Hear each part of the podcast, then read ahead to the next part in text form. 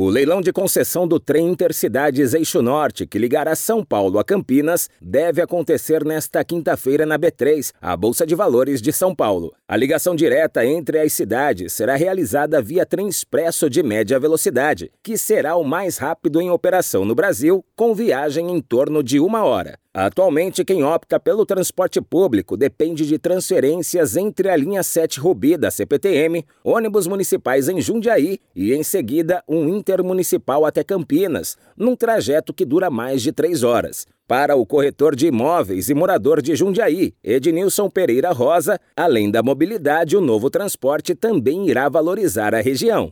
Sem dúvida nenhuma, porque Jundiaí é uma segunda cidade melhor para se viver do Brasil. Então, até o ramo imobiliário, isso daí vai ser fundamental, porque a cidade está crescendo e está desenvolvendo. E a qualidade de vida aqui é muito boa. Com a implantação do trem em Campinas, fica top demais para o nosso ramo também. Quando a gente vai para Campinas, tem que ir de ônibus ou vai de carro, né? Porque de trem não tem. Agora, com essa implantação do trem, vai ficar muito bom. O projeto de parceria público-privada do governo de São Paulo ainda prevê a implementação do trem intermetropolitano, também chamado de trem parador. Interligado à linha 7 Robi, fará paradas entre Jundiaí e Campinas, nas cidades de Louveira, Vinhedo e Valinhos. O trajeto entre São Paulo e Campinas pelo TIC terá duração de 64 minutos, com 15 minutos de intervalo entre os trens e com uma parada em Jundiaí. A velocidade média será de 95 km por hora, podendo chegar a 140 km por hora em alguns trechos. Cada trem poderá levar até 860 passageiros.